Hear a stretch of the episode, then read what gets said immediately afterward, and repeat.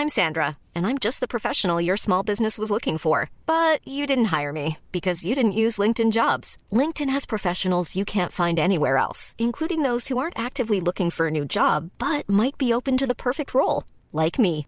In a given month, over 70% of LinkedIn users don't visit other leading job sites. So if you're not looking on LinkedIn, you'll miss out on great candidates like Sandra. Start hiring professionals like a professional. Post your free job on linkedin.com/people today. Jakob, Hej Esben. så er den politiske sæson gået rigtigt og officielt i gang. Det må man sige. Det er ikke øh, mange timer siden øh, åbningsdebatten øh, æbbede ud. Nej, især fordi den jo farede hele natten. 17 timer. Det, det, går- det var altid til, til sidst på aftenen, men hvad, hvad var klokken to, før den var slut? Ja, det var... Det er jo for meget. Ja. Men det er, sådan er det jo, når der er 12 partier i Ja, ja. ja. Folketinget, og alle skal have spørgsmål, og de nordatlantiske skal også op, og alt det der. Ja, og den her gang skulle de jo så både sige, nogle af dem i hvert fald, deres indlæg på grønlandsk eller færøsk, og så bagefter selv oversætte det til dansk. Ja. Ja. Så den der tolkemulighed, der var kommet, var altså ikke simultantolkning, men se- selvtolkning. Selvtolkning. Men det, var jo, det er jo nok det, øh, hvis den her debat bliver optaget i de, i de historiske bøger om mange år, så er det jo, så er det jo fordi, der, der blev talt grønlandsk Ja, i det- parlamentet. Det var, et, det var på en eller anden måde et stærkt øjeblik, ikke? Det var det. Det synes jeg, altså det der med, øh, jeg tunede lige ind der sidst på aftenen ved 11-tiden, tror jeg, eller sådan noget, altså halvvejs i debatten, kan man sige. øhm, men på et tidspunkt, hvor en fra, fra Liberale Alliance stiller et spørgsmål Ja. til, øh, til Markus E. Olsen, en af de grønlandske folketingsmedlemmer, Mhm. mm-hmm. stiller det på dansk og får svaret på, på grønlandsk, og hvorefter Markus Olsen så resumerer sit svar på, på dansk til sidst. Og ja, der, der, jeg kan se ude på, på sociale medier, der er også Mm. nogen, der er farvet over det, der mener, i Folketinget taler vi dansk, men, øh, men jeg tror, de fleste mener, at det var sådan et symbolsk historisk øjeblik, hvor rigsfællesskabet blev en lille smule mere en realitet inde i Folketingssalen. Ja, altså, jeg, man, jeg synes, man så det måske ikke med, ikke med en følelse af skam, men med en vis form for flovhed, eller hvad man skal Over sige. det ikke er sket før? Ja. eller hvad? ja. Man sad og tænkte ligesom. Ja. hvad var det nu lige grunden til det egentlig er, at, det her det er i 2023, vi først gør ja. det her, ikke? Og, og det må også ende med, at det bliver en eller anden form for simultanordning. Selvfølgelig ikke på det hele, Mm. men, men i sådan en situation der, ikke? Selvfølgelig. Det, det må de jo gøre. Det må det gøre. Men det var, altså, det var, det, det jeg, jeg, jeg var jo øh, på plads de første otte timer. Ja. Af Der sad du simpelthen oppe i, i der logen sad og, og i, kiggede. øh, i, i logen Okay. og, og skrev der, skrev Er det- derfra. Er det, er det bedre? Altså, fordi man kan jo se det digitalt nu på alle kanaler, på Altinget og på Folketingets egen hjemmeside og alle mulige andre medier. Altså, er, er, får man noget andet Ja. ved at sidde i logen? Du får jo stemningen. Hvordan det? Øh, jamen, det er jo selvfølgelig det der med, at altså, et, et, det ved alle, der har prøvet at være i et, i, et, et rum, måske særligt med dårlig stemning. Altså, ja. også hvis du træder ind i et rum, hvor du ikke ved, hvorfor der er dårlig stemning, ja. Så kan du godt mærke det. Ikke? Så den får du jo med, fordi man er der, øh, du ved, med alle sine sanser og sin krop mm. Og alting. Mm. Øh, og så kan du jo se, øh, på tv kan du se, når der er nogen, der taler, og selvfølgelig bliver der indimellem klippet ud, og, og så kan man se, at øh, Mathias Tesfaye sidder og, og, og ser ud, som han ser ud, eller et eller andet, mm. Når han koncentrerer sig. Men der, der kan du jo ligesom se det hele. Du kan også ligesom se Folketinget som et fællesskab. Øh, Ja, okay. Jeg synes, det var... Et, et, der blev snakket enormt meget okay. øh, den her gang. Øh, Altså, væk fra talerstolen. væk fra talerstolen. Mens folk øh, holdt tale, var der, der var også en episode, jo, hvor Martin Lidegaard simpelthen var nødt til at afbryde sig selv to gange i sin tale for at... Ja, først bad han, først bad han Mette Frederiksen om at høre efter, men hun sad i en dyb samtale med, med Lars Løkke Ja. under hans ordførertale, hvilket Ja. helt sikkert også var, var bevidst, at hun havde ikke behov for at høre på ham. Nej. Og anden gang, der, der beder han så simpelthen Lars Løkke om at dæmpe sig. Ja. Altså fordi de simpelthen sidder og taler så højt, Præcis. At, at det forstyrrer ham i talen. Præcis. Altså, det er jo voksenmobning, ikke? Det er voksenmobning, og det var, og det er, og det, og det var, altså det var bare meget særpræget. Der var flere gange, hvor folketingsmedlemmer tyst på hinanden.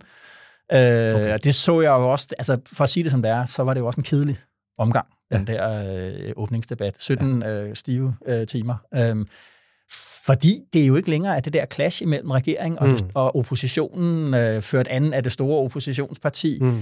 det var jo øh, SVM-regeringen, som grundlæggende set ikke vil have nogen debat, øh, og som har en interesse i, at det bliver så, så lidt øh, hvad skal man sige, kontroversielt som overhovedet muligt. okay. Og så en rød opposition, som er blevet samlet, øh, synes jeg. Øh, det var selvfølgelig noget, det man kunne tage med. Øh, SF og Enhedslisten synger ligesom øh, øh, samme sang, mm-hmm. samme øh, øh, hvad det hedder, melodi. Melodi. Øh, og den borgerlige opposition, de sidder med hver deres vandpistol Ja, okay. og plaffer lidt. Prøv at høre. Ja. Det, jeg godt kunne tænke mig at tale om i dag, det var jo det, der skete to dage før, nemlig øh, statsministerens åbningstale. Det er jo sådan, at den, den den finder jo sted om tirsdagen ved Ja. Folketingets åbning, og Ja. så om torsdagen har man så debatten. Men jeg kunne godt tænke mig at dykke lidt længere ned i Mette Frederiksens tale, for den synes jeg, man kunne, man kunne lære noget af. Ja, helt bestemt. Jeg, jeg har også en tale på programmet. Nå, hvad vil du gerne sige? Jamen, jeg vil gerne tale om Morten Messersmiths tale til DF's årsmøde i, Åh, i weekenden. Man har jo næsten glemt den allerede. Ja, han, han har næsten, Du har ikke. Jeg har ikke. Øh, det var en, øh, en bemærkelsesværdig øh, og næsten Fidel Castro-agtig lang Fidel øh, Castro. Nå, langt. Nå, okay. Ja, på den måde. tale. Jeg er ikke på det politiske Ja, indhold nej, nok, okay. men, Nå, men det- meget, meget det øh, mig lang. til at høre. Ja. Okay. Og så synes jeg jo, at vi bliver nødt til at tale om før omtalte Lars Løkke Rasmussen, som via to øh, interviews har givet ugens to store interviews. har formået at, igen igen at gøre sig selv til dansk politiks øh, centrum, og specielt for den sidste historie, der kom ja. på åbningsdagen øh, der øh, torsdag, øh, har øh, anrettet en, en decideret møgssag for, for regeringen. Ja, lad os tale om det. Ja, lad os tale om det. Det er retterne på, på denne uges øh, politiske buffet. Fedt. Mm. Så byder jeg velkommen til DK Poli.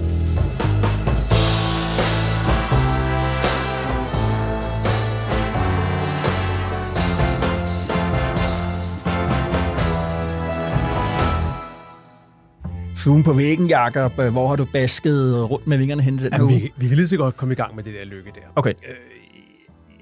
Jeg vil, jeg, vil godt, jeg vil godt have været fluen på væggen lige efter det interview, øh, eller de to interviews, jeg lavet den her uge. Et på telefon, måtte man forstå, med Berlinske, Ja. og et andet på hans kontor Mhm. mm-hmm. med to journalister fra Zetland. Mhm. Mm-hmm. Og, og jeg vil egentlig godt fortælle en lille anekdote om, hvorfor jeg godt vil være flue på væggen der. Ja. Der var en gang, for mange, mange, mange år siden, havde jeg besøg derhjemme af en god ven, Mhm. mm-hmm. som øh, var rådgiver for en toppolitiker på det tidspunkt. Aha.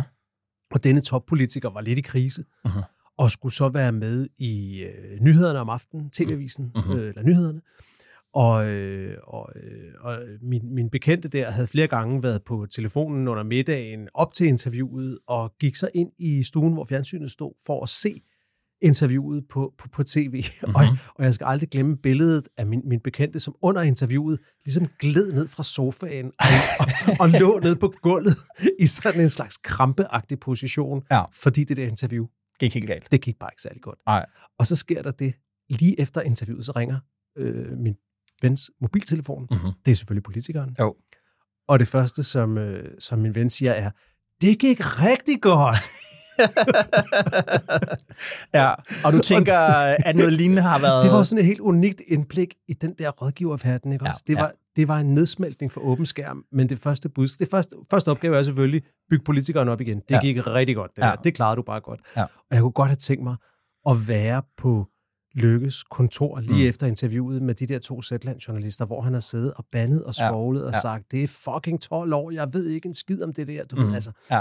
Kørt lidt ud over kanten. Altså, Ja. hvad, hvad bagefter? Sidder der så også en rådgiver og siger, det, der, det, det klarer du godt, Lars. Det gik rigtig godt, det der. Ja. Ja, spørgsmålet er, om der er nogen, der... Altså, det er jo altid... Altså, en rådgiver skal jo også indimellem kunne sige... Øh, Det gik ikke så godt. Det gik, det gik rigtig dårligt, ikke? Ja. Øh, spørgsmålet det- er, om der er sådan nogen omkring Og det er det, man Lars tænker Løkke. med Lars Lykke, det Ja. er, har han nogen omkring sig, Ja. der har både positionen Mm. og modet til at sige, Lars, mm. det her, det, det går ikke særlig godt. Jeg tvivler. Det tvivler jeg også på. Mm. Det gad man godt at vide. Jo. Hvor vil du gerne have flue på væggen? Jamen, øh, jeg, vil, øh, jeg vil gerne have set og mærket stemningen på Alex Vanopslags øh, kontor, når han gik ned til, til pause efter sin tale, og, og den team, han havde på... på øh, Nå, altså, og jeg troede, du skulle til at sige noget om tingprisen, men øh, Nå ja, det skal også siges. Uh, Alex Vanopslag, årets modtager af Altingets tingpris for ja, sin evne til politisk øh, kommunikation. Men det var faktisk også den evne, der blev testet lidt, øh, der i, ja. Da han holdt... Ikke da han holdt sin tale, det var en, en fin tale, han er jo Mm. dygtig til, til det, Alex Vanopslag, men spørgsmålene bagefter i, i der på ja, de, de kom meget til at handle om narko. De kom til at handle om hans, øh, hans syn på, på kokain, fordi han i en ja. Podcast med Kasper Christensen, som han øh, jo har et eller andet særligt forhold til. Kasper Christensen var jo også gæst i ja, det der one-man-show. show ja, præcis. Ja. Hvor det var Kasper Christensen, der fortalte om, øh, at han havde, øh, hvad det hedder, i, i, som led i et, et, et psykoterapeutisk forløb, havde taget LSD. Øh, ja. og fået meget ud af det. Ja. Og, og så havde de så talt i, i den der podcast om, om øvrige narkotika herunder øh, kokain, hvor fanopslag gør sig selv til talsmand for, at det burde være legalt, når man kunne købe ja, på og det har apoteket. Og, ja, ja, det, det, det, det har han ment længe, og, og øh, jeg vil bare gerne, øh, faktisk, øh, apropos det, du siger, ligesom, se, hvad er det så, hvordan er stemningen der? De er jo ikke, det skal man, det er jo noget andet, øh, de er jo ikke øh, inde i Folketingssalen hele tiden, mm. Mm. når det er sådan 17 timer, de sidder ikke bænket der. De tager sig nogle pauser indimellem. Jeg tror, at de lige går ned på kontoret ja. lige og, og vender øh, situationen, og der, altså, han fik forsvaret sig fint, ja. øh, Fanopslag, men alligevel, det var, det er jo ikke, at det understregede han jo også, det er jo ikke LA's politik, at der skal legaliseres øh, kokain. Men det er et personligt synspunkt, og det der med, okay, nu har han ligesom været ude at sige noget, han har så meget opmærksomhed på sig, og der er også rigtig mange af hans rivaler, der godt kunne tænke sig nogle af alle de stemmer, han i hvert fald står til øh, ja. At, at, at få det må de gerne. Og der blev gået rigtig hårdt til ham på det ja, der. Det var meget tydeligt, at mange af de andre politikere fiskede efter at få ham til at sige, om han selv havde taget kokain. De spurgte, hvad er din baggrund for at mene det der? Din erfaring. Hvad er din erfaring? Ja. Altså, det, det er jo de erfaringer, de har gjort i Portugal. Præcis, ja.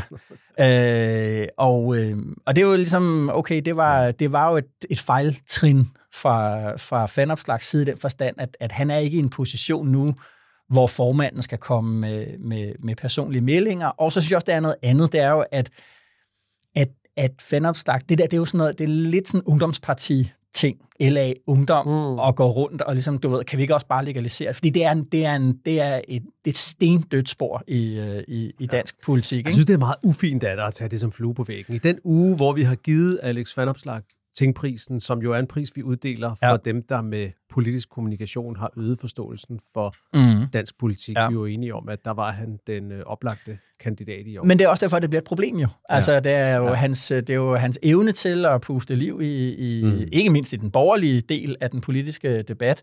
Det har jo givet ham den der stjerneposition, en fremskudt position. Hvad, der er også noget, der er også noget, der er også noget dybt menneskeligt i at have nogle synspunkter, som man faktisk står ved, bare fordi man mener, det er ok så betød det, at han fik en masse dumme spørgsmål i den debat, men ja. der, er, der var jo faktisk kun dig, der sad i salen, og så tre af os, der var med på stream, der så det, kan man sige. ja, ja. Så hvilken betydning havde det? Men derfor vil jeg gerne stadig have set, okay, ja, hvordan er reaktionen lige, når man kommer ned? Godt. Mm?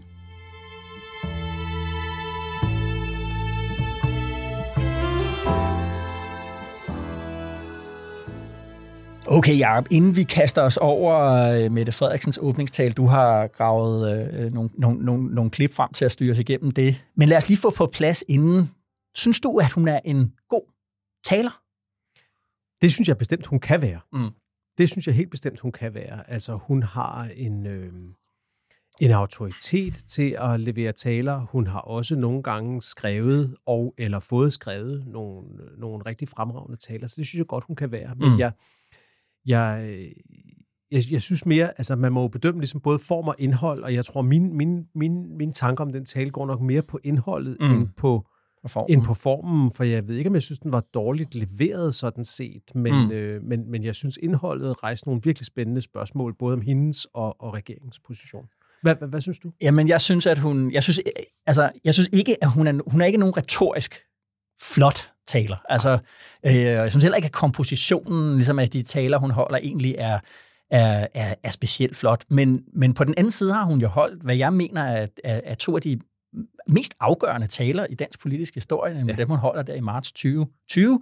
Øh, coronatalerne, hvor landet bliver lukket ned, og alt det der, hvor hun skal have befolkningen med selvfølgelig på de regler, øh, der kom, alle de begrænsninger, der kom, men jo, øh, det skal man huske på, selvom det glider lidt ud i den danske coronadebat, vi havde jo meget lempeligere regler, end der var andre steder i Europa, og det hun meget gerne vil undgå, det var jo ligesom at skulle lovgive om, at folk mm. ikke måtte gå uden for eget mm. hjem, og øh, alt, alt, alt sådan noget. Mm. Øh, så hun skulle jo ligesom have folk med sig, og hun havde ikke andet end sine ord. Og, og, og de taler er... Det fik hun jo også tænkt prisen for. Ja, det fik, ja, der kan du se. ja. Men det synes jeg jo ligesom var, var... Altså, det er en evne at kunne ramme det ja. der. Øh, i, og det er jo et øjeblik. Det er, det er et politisk moment, øh, hvor, ja. hvor, hvor du kan gøre det. Så jeg vil sige, hun er en meget effektiv taler. Ja. Men hun er en meget effektiv taler, når hun står i en situation, hvor øh, der skal beskyttes, der skal passes på, hvor hun øh, kan fremstille... Hun er krisetaler. Øh, krisetaler øh, hvor mm. samt det ved, velfærdsstaten som et værn under hendes ledelse kan være et værn. Øh, mm. øh, hvad det hedder. Der er hun, du, hvad hun er? Der er hun god. Ja, og hun er mere pessimist end optimist, og det, kan, det, og det er også en ting, der er ved den tale, som hun holder her i tirsdags. Det er jo, at hun er bedre til at fortælle om det, hun ikke kan lide, end det, hun godt kan lide. Præcis. Hun, hun er dog, altså skal jeg også passe på, men ja. hun, hun, hun er dårligere til visioner, end hun er til at pege fingre, og det er jo det, jeg tror, det var Christian Madsen, chefredaktøren mm. for, for F4, som sagde, at øh, han synes, talen mindede om et debatindlæg i Berlinske, og det ja. synes jeg på en måde ja. var lidt rigtigt, at det var lidt underligt. Du er statsminister, du er statsminister, ikke bare statsminister, du er statsminister for en flertalsregering, mm. og så skal vi høre på alle de ting, du synes, det er lidt for dårligt, og det er lidt for dårligt, hvor man ja. sidder og tænker, ja. men du har jo position, så lad gå lave det dog om. Ja. Og det er også noget af det, vi skal, vi skal, vi skal dykke ned i nogle af de klip, vi skal høre. Præcis. Jamen så, øh, jamen så læg på, Jacob. Jamen lad os, lad os starte med det, som talen begyndte med. Jeg, jeg kan disclaimer, jeg sad ikke op i logen og hørte talen. Jeg sad i en bil på vej hjem fra Jylland, havde været over og mm-hmm. holdt oplæg i, i Sønderborg, der er utroligt dejligt, men også utrolig langt hjem. men det betød også, at jeg, at jeg hørte talen sådan meget koncentreret, uden at sidde og second screene og sådan noget jo. der. Og, øh, og, øh, og, øh, og jeg, var, jeg må sige, at jeg var forbløffet allerede fra start, fordi talen den begynder jo med, med det her. Og på den ene side er det selvfølgelig fint, at vi orienterer os i, hvad ens børn har lavet i skolen.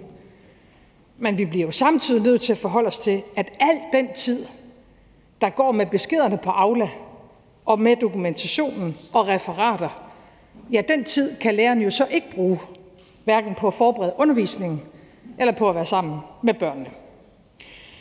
Og som, alt, og som om, at alt det kommunikation sådan set ikke er nok i sig selv, så er der også alle de beskeder, vi forældre sender til hinanden.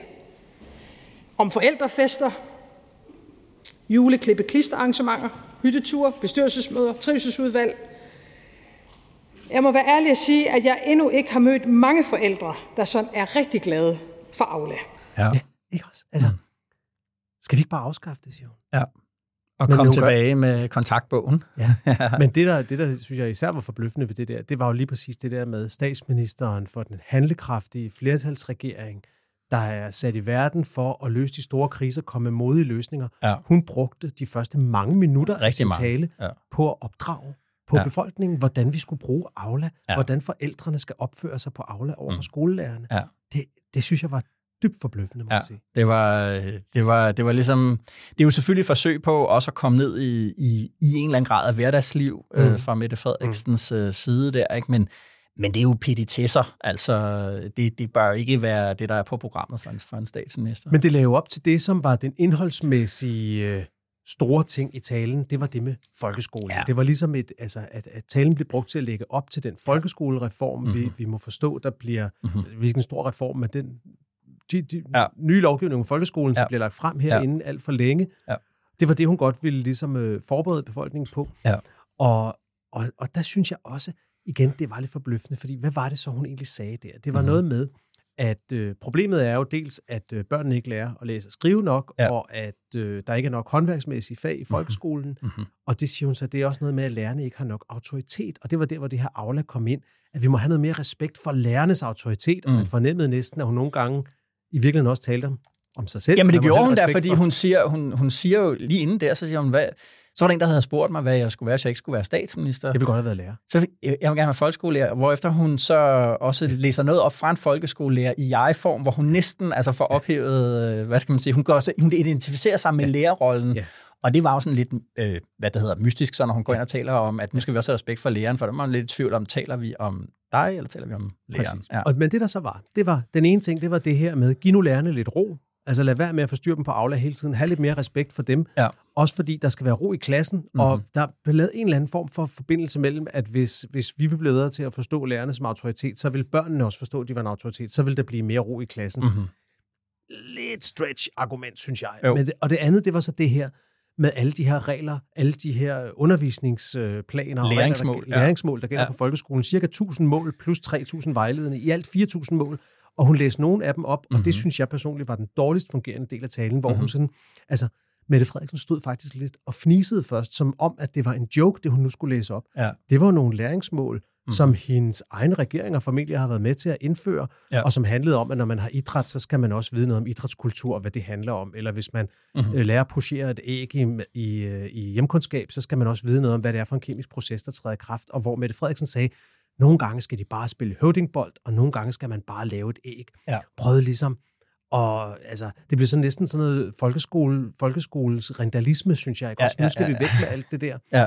Og det kan jo igen være fint nok at fjerne nogle af alle de, der, alle de der mål, men for mig var det bare sådan lidt, hvis det er den samlede mængde af handlekraft i den her flertalsregering, at fjerne nogle læringsmål, som det sikkert er de færreste, der kommer til at savne, men som det ved Gud heller ikke er folkeskolelærerne selv, der har fundet på. Mm-hmm.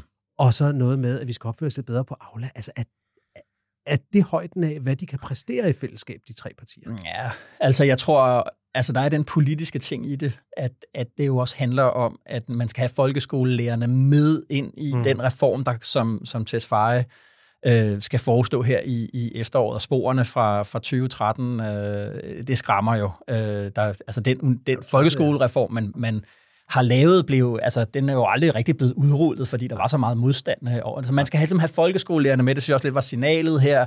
Hey, nu har vi en folkeskolelærer regering. Selv statsministeren vil faktisk være, være folkeskolelærer. Mm. Øh, og det er også, der synes, der er ved det. Så det, det, det var egentlig mere, man hegnede ind, ligesom at sige, det her det er det her, vi skal lave, og, og, og vi skal ikke melde for stærkt ud, fordi vi skal, have, vi skal, ikke, vi skal ikke støde nogen af, af aktørerne mm. fra os. Men det der også er i det, det er jo, synes jeg, at det er jo meget Socialdemokratiets projekt med den her øh, øh, regering, øh, det er jo uddannelsesreform. Det er jo, blevet, er jo indledt med den der universitetsreform, det derfra, der ligesom er og gået, og den forligskreds er også den forligskreds, mm. der, skal, der har første ret, øh, hvis man kan sige det på den måde, øh, til den reform, der kommer nu. Og det er jo det, er jo det eneste, der er, eller det er den store kontinuitet fra Mette Frederiksens første periode fra 15 til 22, øh, som fortsætter her. Det er jo den der reform af, af, af hele uddannelses Danmark. Ja og det, det, altså, det er det, hun fremhæver som det første. Og det er jo det der med, det er jo den der særlige arbejdsdeling, der er i den her regering. De er på en måde en regering, men de får også, også mm. i meget høj grad lov til at tale med hver deres ja. med hver deres stemme. Men det, der så også er værd at bemærke der, det er jo så, at den folkeskolepolitik, for det er helt enig i, det er jo selvfølgelig det socialdemokratiske skoleprojekt. Hun understregede meget, at der er aldrig blevet brugt flere penge på mm. folkeskolen per ja. elev, end, end der gør nu. Så ja. det var et meget klart budskab op, forvent ikke flere penge forvent i stedet for ja. lidt mere respekt for lærerne. Og på ja. den måde synes jeg også, at, at det var sjovt at se, hvordan, øh, hvordan for eksempel øh, de konservative gik meget til angreb på hende for det bagefter, fordi jeg synes, de, altså i min på, de ville nærmest have omfavnet hende. Ja. Altså, hun, hun sagde ikke flere offentlige udgifter på folkeskolen, og til gengæld lidt mere respekt for autoriteterne. Altså, hun kunne ja. lige så, det kunne lige så godt have været Poul Slytter, der stod. Ja, ja, bestemt, bestemt, og, og man slås med det der helt gamle problem, at, øh, at at antallet af børn, der kommer ud af den danske folkeskole, som ikke kan regne ordentligt og ikke kan læse og skrive ordentligt, øh, det, her, det er, det er det, der var, jeg kunne tale med en på tidspunkt, det er velfærdsstatens store skandale. Det, er, mm. det, skulle, det, var, det, den, det var en af de ting, den virkelig skulle kunne gøre, og det kan den, øh, det har den stadigvæk ikke rigtig fundet, fundet ud af. Men så var der jo selvfølgelig det der signal omkring det der, det der praktiske element. Øh, og det er bare, det er, det er i mine øjne, hvis det, altså et er at gøre det, noget andet er, at det får den virkning, men virkningen er jo, at man forsøger at og simpelthen og, og, og, og, og hvad skal man sige, og, og, og øh, øh, lave om i, hvordan vi er uddannet i Danmark. Altså simpelthen lave, altså der er også en masse værdipolitik i det. Ikke? Det er for at sige, at nu skal vi have mange flere erhvervspolitiske, ja. øh, eller hvad hedder det, øh, erhvervsuddannede øh, folk, og mange, og meget færre øh, akademikere. Det er jo en kæmpe det er det revolution. Mål. Ja, mm. det er det. Men, men en, en spøjs måde, det var, det var pakket ind på, synes jeg. Nå, det var det store emne i, øh, i hendes tale. Så ja. var der jo et andet emne, der, der fyldte en del, og det var, og det var grøn omstilling. Ja. Men det gjorde det på en, øh, på en højst usædvanlig måde. Prøv lige, prøv lige at høre her. Mm. Hvis jeg nu skulle formulere det her som en henvendelse til Sara-monopolet, så kunne det lyde nogenlunde sådan her. Kære Sara og det altid fantastiske monopol. Jeg hedder Mette, og jeg vil rigtig gerne have, at der bliver sat nogle vindmøller op hurtigt. Jeg synes, vi er alt for afhængige af gas, ikke fra Preben, men fra Putin. Og desuden har vi travlt, hvis vi skal bekæmpe klimaforandringerne. Heldigvis er der nogen, der gerne vil sætte vindmøller op. Blandt andet på havet uden for Stævns på Sjælland. Men det er samtidig et område, som flagermus og trækfugle godt kan lide at flyve rundt i. Og dem, der gerne vil sætte vindmøllerne op, de har ikke fået talt op, hvor mange flagermus, der flyver i området om foråret og om efteråret. Derfor er det projekt nu forsinket. Hvad mener monopolet? Har dem, der vil sætte vindmøller op, ikke gjort deres forarbejde ordentligt? Og er flagermus vigtigere end vindmøller? Kærlig hilsen, Mette. Ja.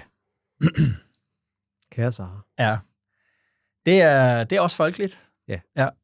Det er det, men det er jo men, det, og, men det, det er selvfølgelig et, et greb, man godt kan se, når man sidder og skriver en tale, ja. at man kan få den der, ej, hvad nu hvis vi ja. lavede det som et spørgsmål til Sara Monopolet, men, men igen synes jeg jo, at lige her i den her situation, mm. når statsministeren, der står i spidsen for en flertalsregering, går ind på det, som for mange mennesker er tidens helt store spørgsmål, og som mange mennesker synes mm. øh, går alt, alt for langsomt, med et retorisk greb, der hedder, den er svær, ja. den er svær, den sender jeg lige over i Sara-monopolet, og hvor hun så bagefter gør sig lidt morsom med, hvad vil Søren Pinser have sagt, hvis ja, han sad der? Og sådan ja, ja, ja. Jeg synes, det kommer til at udstille en mangel på handlekraft på en måde, som ikke, som ikke kan være gavnlig for regeringen på nogen som helst måde. Nej, og det er jeg helt enig i. Og det er også fordi, det der jo faktisk ligger i det, hun siger, det er jo en indrømmelse af, at, at det der med, at vi er det grønne forgangsland, og vi er lige ved at nå 2025 og 2030 mål, det passer faktisk, det passer faktisk ikke. Så hun går jo lidt og laver sådan en, en, en form for, for joke ud af, at, at, vi, at der er nogle rigtig store problemer på det der. Altså, det er svært at finde nogen, uden for regeringen, øh, der mener, at vi er på vej til at nå 2025-målet. Også i den borgerlige del af oppositionen, siger vi, at det, det, det er slet ikke op over. Øh, og, øh, og, så, og så er der jo et andet. Øh, hun fortsætter jo det der øh, argument, det der øh, senere hen. Nu skal vi også tale om lykke igen senere. Men, men det der med, hvad er det så, der er forklaring? For det, hun står og taler om, det der med, at der så er der ikke blevet lavet de rigtige miljøundersøgelser, de har ikke fået ja. talt op, det er jo, at hendes forklaring på, ligesom det er for øvrigt er forklaring på, på det med folkeskolen og læringsmålene, at det, det er alt systemet, det er reglerne, det er embedsværket. Øh, så, der, så laver det dog om. Og, så, og der er det jo, man siger, jamen, jamen hvem har mulighed, hvem ja. har handlemuligheden her? Ikke? Så der ligger også en indrømmelse af, at hvis vi nu fortæller det på den der folkelige måde, hvor det er mm. noget med Sara, monopolet og sådan noget, så kan det være, at vi kan få nogle, fordi at det der, uh, Lars Ågaard er blevet kendt for at sige, at vi skal have 80 procent af befolkningen med sig. Noget han jo, uh, hvad kan man sige, indholdsmæssigt har gentaget i klimaprogrammet, da han kom med det i sidste uge, tror jeg det var. Uh, altså, at, at, at, at regeringen er på hælene her, fordi mm. de føler, at nu skal vi gøre noget, hvor der er nogle vælgere, der kan blive sure, og det vil vi faktisk helst ikke uh, gøre. Ikke? Men nej, det er rigtigt. Og, og, og så havde det jo den den skjulte ironi i sig, som, som øh, vi, der sad og lyttede til talen tirsdag, ikke vidste, men som statsministeren måske godt har vidst, at, at der var en historie på vej om, at en af grundene til, at det her er forsinket, det er jo, at det havvindsudvalg, som der er lavet internt i regeringen, og som mm-hmm. ingen rigtig havde hørt om før, mm-hmm. som har Lars Løkke Rasmussen i spidsen, de har faktisk aktivt sagt nej til at lave nogle lynudbud af nogle vindprojekter, ja fordi at der var nogle andre hensyn, og, øh, og det, skal vi, det skal vi tale om lidt senere. Men, ja. men det gør det endnu mere bizart, synes jeg, at hun holder det her Sara Monopolet-segment på et tidspunkt, ja. hvor hun måske faktisk godt ved, mm-hmm. at, øh, at, at der er nogle helt andre grunde til, at det måske går lidt for langsomt. Det er faktisk ikke kun flagermusen. Ja. Altså, jeg må sige, altså, når det kommer til klimapolitikken, ja, så er jeg simpelthen ved at få den opfattelse, at øh, så længe den er hegnet ind i de her regler om, at at det ikke ligesom på noget tidspunkt må gå ud over vækst og arbejdspladser, det ligesom skal hele tiden gå i nul, så at sige, at det skal være umærkeligt på den måde der. Det gør, at, at, øh, at der ikke kommer til at ske noget øh, mm. for, for alvor, og det, det, altså jeg har også skrevet en, en analyse om det på, på vores klimaportal, mm. jeg kan smide den i, i, i, i show notes. Altså, det, det, altså at det ikke engang ligesom i en mellemperiode må, må, må have, have konsekvenser hvor man kan sige, at, at jamen, der må staten så træde til med en eller anden form for kompensering, eller hvad det nu er, mm. øh, så tror jeg ikke på, at det kan lade sig gøre. Og det, det er jo lidt det samme, vi har på det, som statsministeren også kort var inde på i sin tale. Øh, den diskussion, der er opstået nu igen, om vores øh, helt øh, forfærdelige havmiljø lige for tiden. Berlin skal have lavet den her fotoserie med, med fotos fra de danske fjorde, der viser, at der er helt dødt nede under havoverfladen. Ja. Det kommer du også ind på i talen, og sagde, der er ingen tvivl om, vi skal have vi, vi, skal have, vi skal have gjort noget ved det. Mm-hmm. Men hvad? Ja. Kommer du ikke ind på? Og, og man kunne forstå igen på, på, jeg sad og så lidt af, programmet Debatten på DR2 i går, mm-hmm. at Magnus Heunicke, det er stadigvæk de gældende aftaler, han holder sig til. Det er de her frivillige ordninger, hvor landmændene nu frivilligt skal prøve at nedbringe det her. Ja. Altså det er jo basically, hvor meget gylde de, de, de udleder. Ja, også? Ja, ja. Og hvis ikke de har gjort nok inden 2027 eller et eller andet, så kommer der så nogle, nogle krav og nogle restriktioner. Men det er jo den frivillige vej, som ikke rigtig har virket i 10 år, som man stadigvæk øh, holder ved. Og det er måske igen også et udtryk for, hvad det er for en regering. Og jeg synes, det begynder at tegne endnu et aspekt i denne her regering, hvor man startede med at sige, øh, kunne det overhovedet, kunne det overhovedet bære, kunne det overhovedet mhm. holde sammen? Så kom man ind i en fase, hvor man hed, ja, det kan det godt, og oven i mhm. købet trækker de, uh-huh. de moderate midterpartier fra begge sider ind i et uh-huh. handlingsrum, hvor de ja. faktisk vedtager nogle ting sammen. Ja. Og nu er vi på vej over i, i det tredje, den tredje erkendelse om denne her regering, at, at hvad skal man sige, regeringens svageste led er den selv, fordi mm. at den kunne muligvis godt lave nogle brede forlig, men det leder ikke rigtigt til, at den har kraften eller styrken til selv at fremlægge dem. Alle er bange for at tabe noget, øh, og det er det, de er fælles om.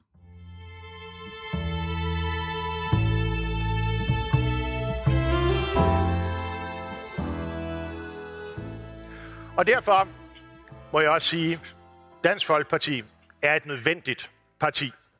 Jeg ved godt, at der er mange øh, i pressen og andre steder, som vil sige, at vores tid er forbi. Se på meningsmålingerne. Se på valget. Der er kommet mere attraktive modeller på banen end Messerschmidt. Han er falderet. Bare sige til jer, det er de sgu altid sagt. Ja, Jacob. Host, host. Øh, jeg skrev en besked til dig på Messenger lige efter Messersmiths tale i lørdags, og sagde, Ja, der var du lidt op at køre. det her, det skal vi. Øh, det her, det skal vi tale om. Jeg var jo i, øh, jeg var i TV2 News, hvor lydklippet øh, her øh, også stammer fra, for at kommentere på talen. Mm. Det fungerer på den måde, at øh, man kommer ind nogle minutter før talen holder, og så lægger man ligesom lidt op til, hvad, hvad der skal ske, ja. og alt sådan noget, og så, så ser man talen øh, der er inde i studiet, øh, og, så, øh, og så konkluderer man øh, bagefter. Ikke? Ja. Øh, og de sender jo talen altså simpelthen direkte, det, det er jo meget, øh, det er jo specielt, ikke? Øh, men Messersmiths tale, den var, den var vildt lang. Og sådan, efter cirka 40 minutter, der beslutter de sig inden for på news, at nu, nu går det ikke længere, nu, nu, nu er det nok, ikke? nu lukker ja. vi den, før han, han selv har gjort. Ikke? Øh, og og det, altså det, til sidst så var det sådan den her tale, at Messersmith var ved at, altså simpelthen at miste stemme, altså tale sin stemme. Han havde brug for vand, og han, du ved, som vi kunne høre her, hostede, og øh, det, altså den, den var øh, for lang. Øh, men det var også en bemærkelsesværdig øh, tale, Jacob. Øh, der, for eksempel, der var to mål. Ikke? På den ene side så skulle de der faste DF-bastioner øh, indtages. Ikke? De svage mm. ældre, muslimerne, koranloven, fætter kusine ægteskaberne, ja. og, at, og at Socialdemokratiet havde svigtet. Ikke? Det var sådan øh, en, en... Han procederede som sådan en anklager øh, Messersmith imod uh, Mette Frederiksen. Ikke? Øh, det var jo helt forventeligt og meget sådan DF-klassik, og i, i og for sig, for det ikke havde været så langt, tænker jeg, mm. øh, godt udført. Ja, men det var klassik, men den, jeg, jeg, hørte, jeg hørte den del af det, der kom, der kom med på News, fordi så blev det jo kortet af, så kunne man ikke høre mere. Men der, jeg undrede mig lidt over den der, det der angreb på Socialdemokratiet, fordi det rakte så langt tilbage. Han havde et segment også, hvor han stod med nogle gamle socialdemokratiske planer, og så mm-hmm. refererede han tilbage til Nyår. Jamen, det er lidt af med Nyår, vi skal tale om. Og hvor ja. han ville rive nogle papirer i stykker og sådan ja. noget. Og det blev sådan ja. sært altmodigt, synes jeg. Sådan ja. noget. Altså, det, det virker som om, det var noget, noget fortid. Ja, men det er det, det, det, det, det, vi skal have fat i. Nå, det er det, du sagde. Ja, okay. ja det er det, okay. vi skal have fat i. Fordi øhm, det er rigtigt, ja. Altså, det, 20 minutter ind i talen, der griber han nemlig tilbage til urmyten i DF. Ikke? Den gang Nyrup, det er jo 25 år siden, 24 år siden. Nå, det er med de store rene. Det er med de store rene. Ja. Ikke? Han viser okay. uh, Nyrups billede på en stor skærm, og så, uh, og så i hu kommer han, uh, så i hu kommer han det der dengang. Det, det, det, skal vi lige, det skal vi lige høre. Jeg ved ikke, om I kan huske gutten her bag mig. Okay, nok godt, ikke? Det var ham det med, at vi ikke uh, skulle være stuerene og så videre. Ja. Øhm, man kan jo nærmest, Jacob, mærke længslen efter den gang. Altså, bare der dog var en, og helst Socialdemokratiets øh, formand, der vil sige, at DF ikke er, ikke er stueren igen. Ikke? Øh, fordi den der bevidsthed i Dansk Folkeparti, der har jo ligesom indtruffet, at de kan godt se, jamen den der enorme succes, man havde øh, i nålerne, Jamen, det var fordi, at Socialdemokratiet ikke ville føre en stram, øh, mm. en stram udlændingepolitik. De ville ikke føre kampagne på det, og øh, det er jo alt sammen noget, der er stoppet med Mette Frederiksens ja. ankomst til, til, til socialdemokratisk politik. Ikke? Øh, og øh, du ved, der var en gang, hvor, hvor, hvor DF's raison d'etre handlede om, at det ville man ikke finde sig i. Altså, man kæmpede imod det, at der var nogen, der sagde, at man ikke var stueren. Man kæmpede for, at at det skulle man være. Altså man skulle være kom ind, man skulle udvide zonen af, hvad der var acceptabelt at tale om i dansk politik. Ikke? Ja. Øh, og den kamp, den, øh, den, den har man jo, den har man, øh, den har man vundet. Ikke?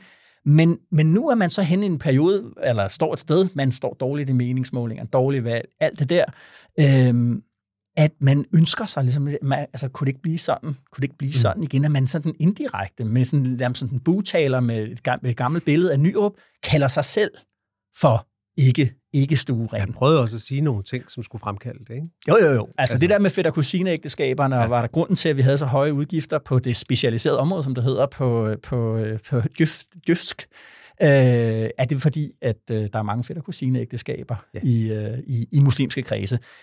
Det, altså, ja, der er ikke rigtig nogen, der har samlet den op, men det var klart formålet øh, ja. med det. Men så, så sker der noget interessant. 10 minutter senere i den her meget lange tale, der kom Messersmith til angreb på djøfferne.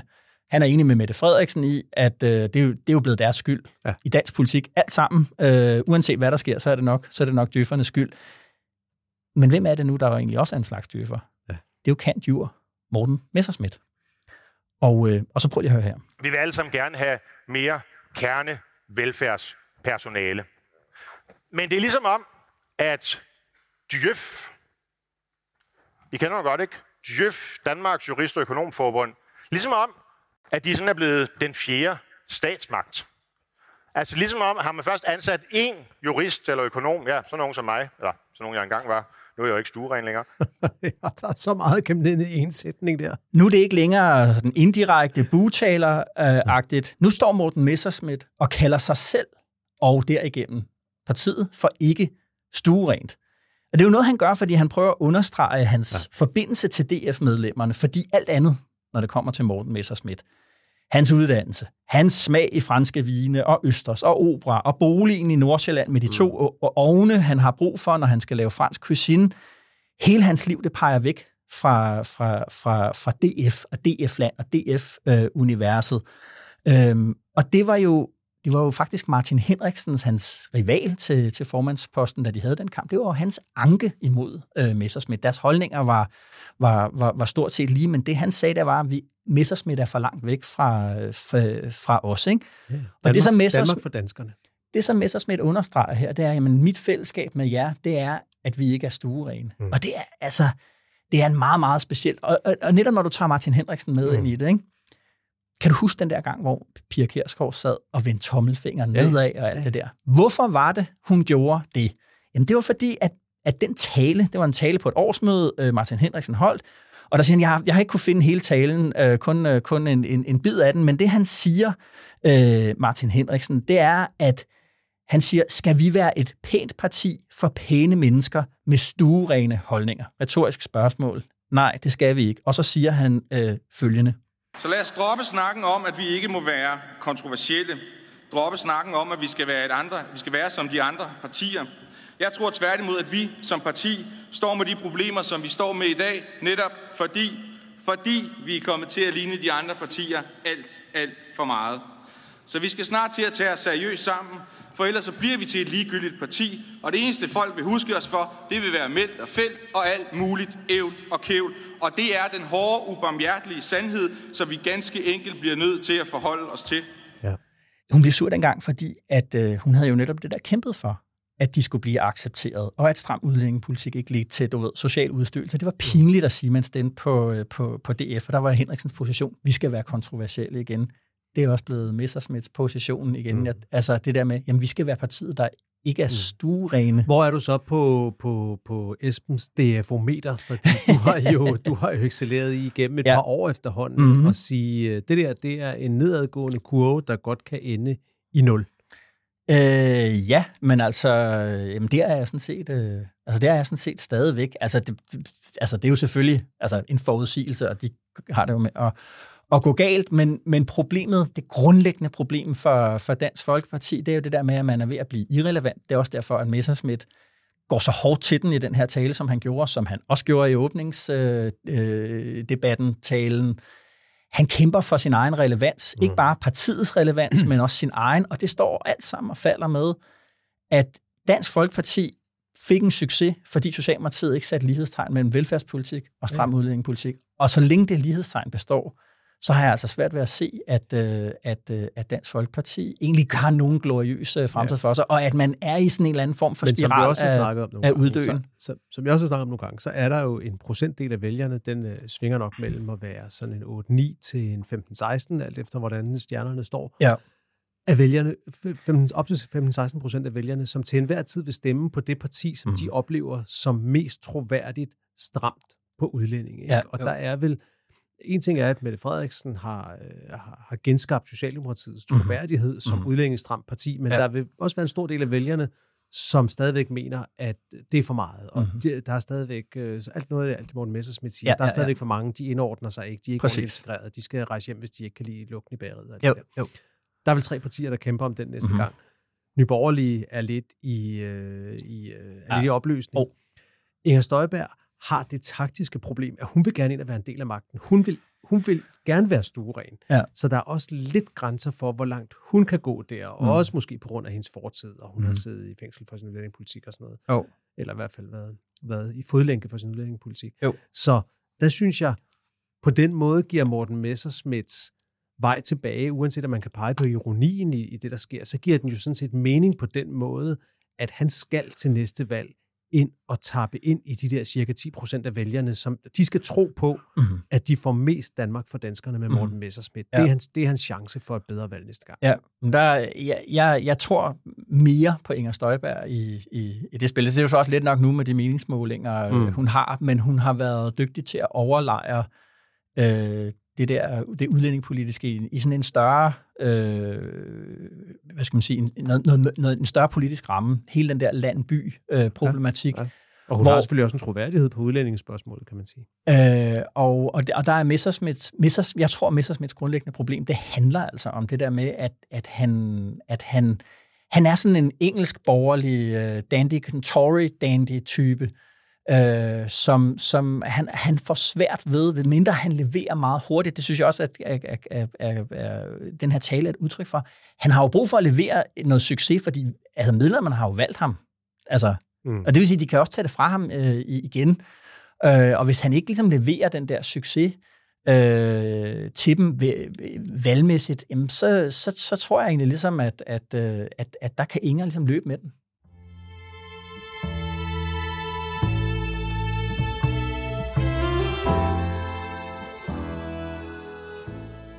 Jeg, jeg er fucking ligeglad med, om det er SIP eller Ørsted eller en tredje part. Det handler om at få noget op at stå. Og bevare noget dansk kompetence. Ja, jeg er fucking ligeglad, siger Lars Lykke i det her interview med, med, med Zetland, øhm, som vi også har været inde på. Det var jo her, regeringen i går til åbningsdebatten var allermest presset. Ja, det må man sige. Øh, det galt øh, Moderaternes politiske ordfører, Monika Rubin, der var i en desperat kamp for at tage kugler for sin, øh, sin partiformand. Hun blev ved med at sige, at jeg ved ikke noget om sagen. Det tror jeg egentlig øh, gerne, gerne på. Det er rigtigt. Men det er jo stadig et dårligt forsvar. Ja, øh, og, øh, og det er jo det her spørgsmål øh, om, har Lars Lykke givet særbehandling til det her øh, investeringsselskab, SIP, som man kalder det, CIP, Copenhagen Investment Infrastructure Partners. Inf- Infrastructure Partners øh, som vi ser gør sig... Det er jo bare et investeringsselskab, det er jo et, øh, det er jo grønt energiselskab, det er et ja. selskab, der opstiller vindmølleparker og så Præcis. ind på at lave de store nye energiøer og sådan noget. Det er, det er big business. Og har han givet dem særbehandling? og har det betydet, at vi kommer til at sætte mindre havvind mm. op, end, øh, end, end, end, end vi ellers ville have gjort? Det er jo ekstremt ekstremt sparet sag, øh, og øh, man må nok bare anbefale at læse Zetlands artikler om det, fordi det kan vi ikke øh, nå at komme hele vejen rundt Ej. om her. Ja. Men det korte af det lange er, at Zetland jo har undersøgt det rigtig grundigt, og har nogle embedsfolk, som anonymt siger, at ja. de oplever det sådan, mm-hmm. at Lars Løkke har været ekstremt optaget af, at nogle af de her projekter skulle gå til Copenhagen Infrastructure Partners. Ja. Og der har ligget åbenbart, må man forstå, et forslag lavet af embedsmændene om, lad os nu lave nogle lynudbud for at få sat gang i det her. Ja. Og det har regeringen med lykke i spidsen ligesom sagt nej til. Og det skal man jo huske, det er jo, det er jo, det er jo politikernes ret at afvise forslag, der kommer fra, fra embedsmændene. Ja. Men der er altså en oplevelse nogle steder af, mm-hmm. at at, at der har de fået lovlig øh, meget medvind fra, fra, fra, fra Lykkes side. Ja. Og der er et bemærkelsesværdigt sted i, i det interview med Zetland, hvor han siger, jamen altså de der embedsmænd der, så, så må de jo stemme på nogle andre til næste valg. og det er jo en sjov ting at sige, fordi deri ligger jo to ting. Ja. Der ligger jo for det første det, der hedder, at øh, han oplever modstanden som politisk fra mhm, embedsmændene. Mm-hmm. Og det, for det andet ligger der det, at han mener, at han har et demokratisk mandat til mm-hmm. at, øh, at, at gøre det, han gør. Ja. Og, øh, og, det, og det er jo interessant, fordi det er jo ikke, det er jo ikke noget, som har udspillet sig i, i offentligheden, hele det her, øh, hele det her drama, om mm. hvordan, hvordan udbygningen af vind skal, men han er jo inde på det samme, som Mette Frederiksen var inde på i sin tale, det, mm. den der den lange tid, mm. alle de mange processer, at der er, øh, du ved, øh, not in my backyard, lokale pro, øh, protester, der er miljøundersøgelser, og yes. altså, du ved, nu, nu kører vi nu kører vi bare. Og man får lidt, apropos den der med Lidegaard og Lykke Rasmussen og Mette Frederiksen, der sidder og snakker lidt, at, at de to ligesom har fundet lidt ind i en, i en fælles idé om, at Jamen, grunden til, at de, ikke, at de ikke er en stor succes i meningsmålingerne, og ikke bare kan gøre, at alle de, alle, har alle de mange gode idéer, de sidder og snakker om sammen inde i det, på kontor i regeringsledelsen, jamen det er systemet, det er reglerne, det er processerne, det er, du ved ikke, og nu er der et udvalg, hvor øh, nu sætter Lykke sig for bordenden, og så skal han nok få, for de vindmøller op og stå, ja. ikke? Jo. Øh, det, det synes jeg... Det synes jeg, synes, jeg, det er en ting, der går igen i nogle af de interviews, Lykke har givet på det sidste, at han får sagt sådan direkte eller indirekte, at han er faktisk ret kompetent. Han er faktisk ikke helt amatør til det, han går og laver. Han, ja, ja. Altså han får sagt sådan, jeg, jeg er faktisk ret dygtig. Ja. Og det tror jeg, altså, er noget af det, som er, er og det er han jo tvivlsomt også, mm-hmm. men det der med, at han har behov for at sige det, altså jeg tror også, at han og Mette Frederiksen mm-hmm. er inde i sådan en fælles fortælling om, at de faktisk lidt er i en anden liga end alle de andre. Ja. Og det er et utroligt farligt sted at være som politiker, ja. hvis du begynder at synes, at alle de andre, uanset om de er embedsmænd, mm-hmm. eller om de er mm-hmm. politikere for din egen regering, mm-hmm. eller om de er oppositionspolitikere, Ja. de er bare lidt bagud. De har ikke helt forstået det. De er bare ikke, altså, de Ja. har ikke fanget den. Ja, præcis. Fordi det er jo et sted, der godt kan lede en ud i, i problemer. Så bliver vi jo også nødt til at tale om det her med, at, at øh, han banner Hele tiden. hele tiden. Øh, Og det, og det er det andet interview den her uge. Det andet, det, det andet, det var det, han gav til Berlinske, hvor Lars Løkke Ja. var blevet meget sur. Berlinske har bragt en historie om denne her koranafbrændingslov. Ja. Historien går ud på, at de har fundet ud af, at der har været noget kontakt med især Arla, måske også andre industriinteresser, dansk industri, Ja. i ugerne omkring, hvor at regeringen meldte ud, mm-hmm. at man ville forbyde koranafbrændinger. Ja. Så det Berlinske ligesom skriver om, antyder, det er, kan det have været erhvervsinteresser, mm-hmm. der også var med til at gøre, at regeringen ville forbyde koranafbrændinger. Ja. Og det, kan, det har vi to diskuteret lidt, det er ja. Ja. vi jo lidt uenige om, om det er Ja. en god historie eller ej. Men det, der i hvert fald sker, og det kan vi lige tage om et øjeblik, men det, der så sker, det er, at Lars Løkke så åbenbart ringer og giver et telefoninterview, mm. efter de har bragt den historie. Han har allerede skældt ud på historien på sociale medier, sagt, at Ja. han synes, det er en gang konspiratorisk sludder, Ja. han skal forholde sig til. Ja. Og det der interview, det har Berlingske jo nærmest bragt som båndudskrift, og det går jo nærmest ud på, at han, han bruger hele tiden på at skælde journalisten Ja. ud, Ja. og hele tiden stille modspørgsmål til journalisten. Mm-hmm. Hvad er det, du siger? Hvorfor skal jeg svare på det? Hvad er det, du er ude på? Hvorfor vil du det? Ja. Og hvor han også Mm. bander sig igennem interviewet. Og det, altså, hvad, hvad tænker du om alt det der banneri? Jamen, jeg, jeg kom til at tænke på, øh, jeg arbejdede engang på resta- en restaurant, der Café Oscar, nede i øh, Vordingborg, og der var der stress på en eller anden dag, og et ølanker, der ikke rigtig virker, og, øh, og så banner jeg, og så kokken, der var en kok øh, dernede, og så kigger han på mig. De der kokke, de kan godt være sådan lidt, øh, lidt, lidt grove øh, Mm, selv, ikke? mm. Jeg siger, hvad banner du? Det er altså ikke en bule, det her. Okay. Og der var sådan lidt, oh, det er jo også rigtigt, man skal lige... Altså, og det var ude i køkkenet, det var ikke, jeg bandede ikke foran, men du ved, det det der med, der er et dekorum her, ikke? Øh, og det kom jeg til at tænke på, fordi altså, kan, det går jo, jeg synes ikke, det går, at øh, udenrigsministeren, øh, et så prominent, han er jo altså de facto øh, vice statsminister, mm. indimellem så virker det som om det der vise nærmest er, også er visket ja. lidt ud, ikke? Ja. Altså, han kan jo ikke tale som om, at han sidder på en... Vicestatsminister med streg under statsminister. Ja, øh, tale som om, at han sidder på en, på en bæverdæng et eller andet Nej. sted. Det går ikke. Øh, og det synes jeg er, det, det, er en, det er en mærkelig, for det, jeg synes jo egentlig, Lykke er, er hans omgang med det danske sprog, når han er god, er jo en, at han er meget velformuleret. Sindssygt meget velformuleret. dygtig øh, til at, ja. at, at holde taler, til at, til at fortælle. Men, men, men det her, det er ligesom om, at, at, at man, han har, at, at, at det der med ligesom også at sidde og tænke, at jeg er klogere og bedre end alle de andre, ligesom, om, så har du, nu gider du ikke at finde dig i mere. Det virker på den der, på den der, på den der måde, som om, at han ligesom, der, der er en eller anden kontakt, der ligesom er blevet slået til eller fra, eller hvad man siger. Det er en grænse, en tærskel, han har overskrevet, ja. som jeg synes, at, øh, at det er ikke for at være For man boneret. kan, jo sige, men, øh, man, man kan jo sige i forhold til det interview der også, at hvis det var så, altså det, det han jo alligevel kommer frem til, det er, at han siger på et tidspunkt, han bliver spurgt, jamen var der så erhvervsinteresser involveret, så siger han, jamen hør her, siger han, jeg har en holistisk tilgang til politik. ja. Og det er jo lykkes måde at sige på, ja ja, Mhm. mm-hmm. det var et blandt flere elementer. Det var ikke kun på grund af Arle, vi gjorde det, men selvfølgelig spillede det Ja. med, for jeg har en holistisk tilgang. Mhm. Mm-hmm. Jeg kigger faktisk på hele billedet, før jeg træffer en beslutning. Ja. Men det er jo en slags ja på spørgsmålet. Og Ja. så, så tænker jeg, hvorfor er det, han så ikke egentlig bare kan give et interview, hvor han siger ja, selvfølgelig. Og det er der nogle gode grunde til. Nu skal ja. jeg forklare dig dem 1, 2, 3. Ja. Og det synes jeg jo også. Altså, øh, nu kan vi så godt tage den der uenighed om den der. Øh, jeg synes jo, at han har en god sag. Mm. I, øh, du ved, har han, har han haft øh, tale med Arla? Øh, ja, det har han. Øh, dansk udenrigspolitik går ud på at forsvare og beskytte danske interesser i udlandet. De er i sagens natur, vi er et lille bitte eksportland, økonomiske interesser. Det var jo for øvrigt også det, øh, Anders Fogh Rasmussen, da han flyttede sig på, i det, under Mohammed-krisen fra den der meget hårde position mm. til mm. Øh, og, og, og kom med meget lange øh, undskyldninger, hvor ordet undskyld ikke indgik, øh, men beklagelser og alt muligt andet forståelse, han havde.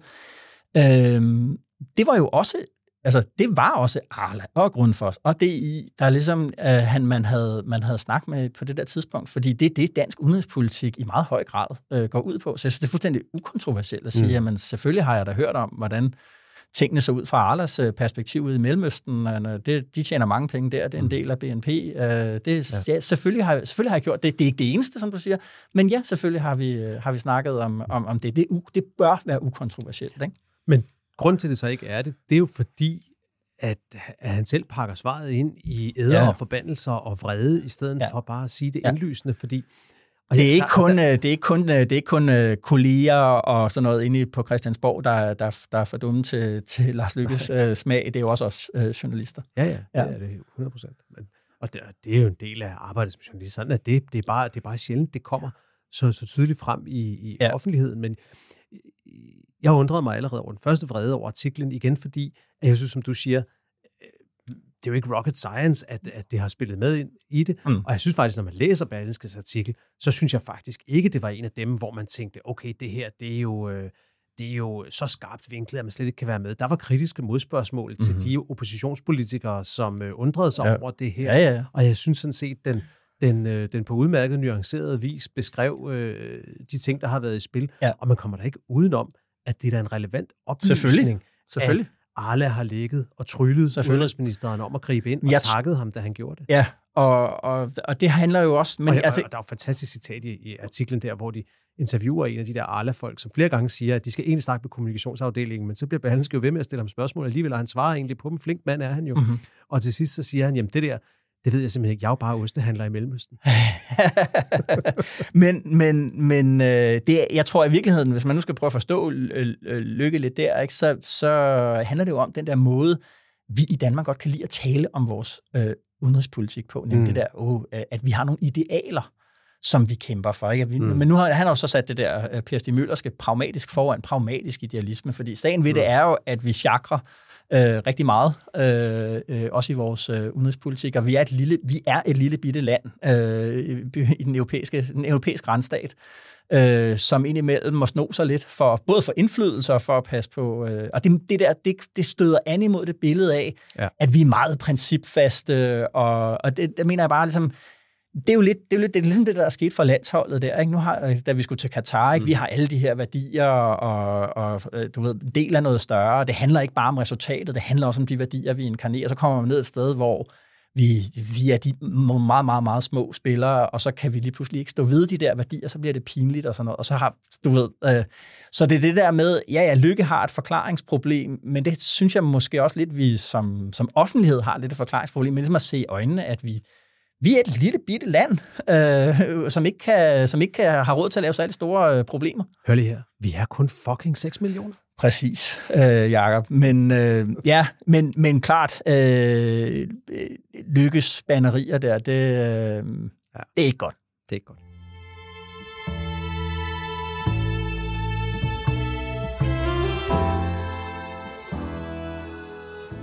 Jakob, det var, det var den her uge. Er tilbage i studiet efter vores besøg i Aarhus i sidste uge. Ja. Tak for, tak for besøget, ellers vil jeg sige til Aarhus Universitet. Ja. Det, var, det var sjovt at være derovre. Ja, det var vildt fedt. Hvad står øh, weekenden på?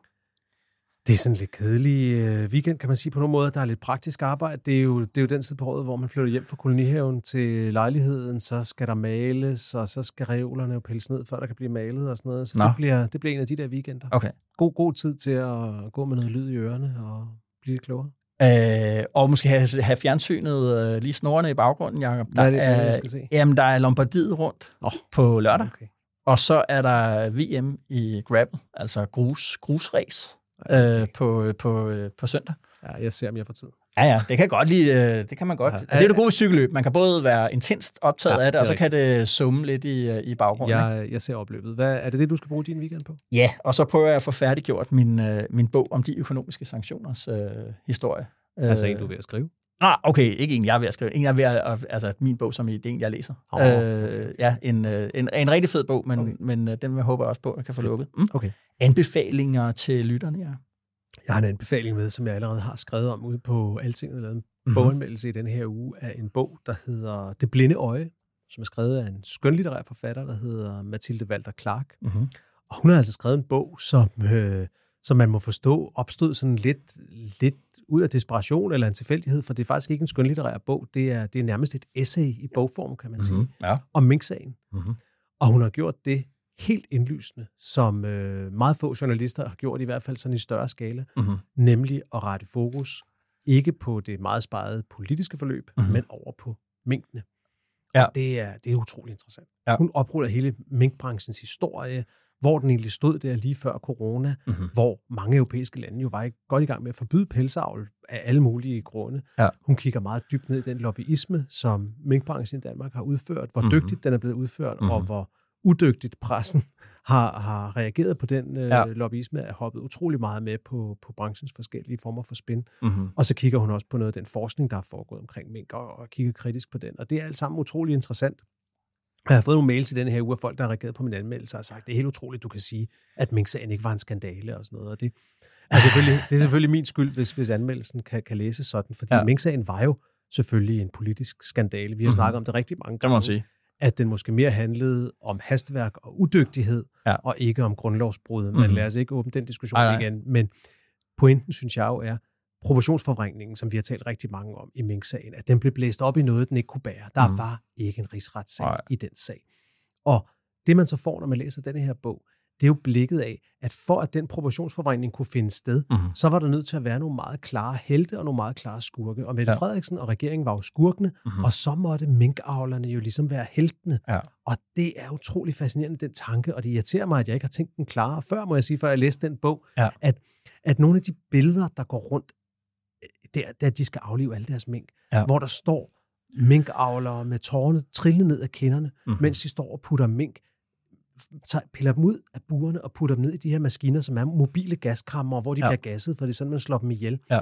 At det er jo nogle af de billeder, som i årene op til kun var kommet til offentlighedens kendskab, når dyreaktivister Mhm. mm-hmm. havde tiltvunget sig adgang til minkfarme, og mm-hmm. havde taget billederne i hemmelighed, og Mhm. havde lagt dem ud som sådan piratvideoer, Mhm. mm-hmm. og minkbranchen havde været rasende over det. Nu var det pludselig minkbranchen, Ja. der brugte de her billeder til ligesom at skabe sympati for en sag, som, øh, Ja. ja. som måske var svær egentlig at have rigtig stor sympati for, når det Mm. kom til stykket, når man kigger på, hvordan det blev holdt. Det er en meget fascinerende debatbog, synes jeg, Mhm. og en, øh, en fantastisk ny vinkel på Mink-sagen, i hvert fald, uanset hvad man ellers mener om den. Så den Okay. kan jeg varmt anbefale at læse, og jeg lød en cliffhanger stå i, i min anmeldelse, som jeg også vil lade stå her, Ja, Nå, som, uh. som er noget af det sidste, hun, hun har med i bogen, som handler om, hvordan kan det være, at danske mink får dobbelt så mange valpe som kinesiske mink. Mhm. Og det har hun, øh, jeg ved ikke, om man kan kalde det en teori om, det, det kigger hun ned i nogle rapporter og noget forskning om, hvordan det kan være. Mhm. Og svaret på det er temmelig rystende, mm. og så lader, vi, så lader vi den hænge der. Sådan. Det er en god anbefaling. Ja. Mm. Hvad har du med? Jeg har øh, tre episoder af den podcast, der hedder The Rackman via Review. Det er vores ven fra Financial Times. Gideon Rachman. Øh, han har lavet tre episoder om Bidenomics, mm. som vi jo øh, for, for nogle måneder it. siden nærmest ikke kunne lade være med at tale om. Øh, Ja. Industripolitik. Ja.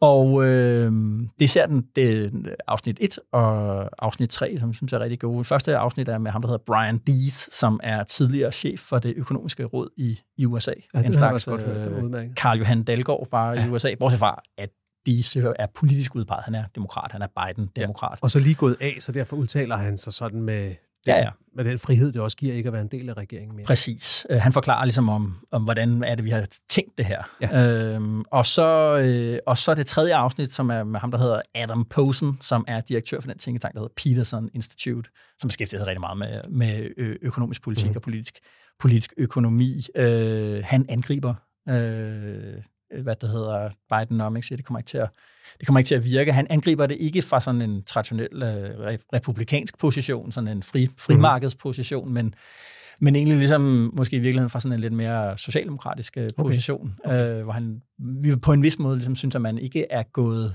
øh, langt nok. Nå. Øh, og det er, men det er i hvert fald super interessant, så kan man ligesom på en lille halvanden time få et indblik i noget, som øh, måske ligesom bliver sådan et meget altså stort i amerikansk politik, der Ja, okay. afgør det amerikanske øh, præsidentvalg, men jo også i forhold til hele den diskussion om den grønne omstilling. Det kan blive øh, Okay. måske anstødstenen til, øh, til grøn omstilling også i, i, i Europa på en, på en større klinge, end den, vi, end den vi har nu, eller måske netop ikke bliver det. Mm, okay. øh, og, øh, og der synes jeg, det, der synes jeg, de der tre øh, interviews, der er der, er, er, er gode for at komme ind i en, ellers ret kompleks øh, diskussion. Ikke? Det kan være, det er noget af det, jeg skal gå og have i ørerne, mens jeg skruer reoler ned ad væggene her i weekenden. Mm.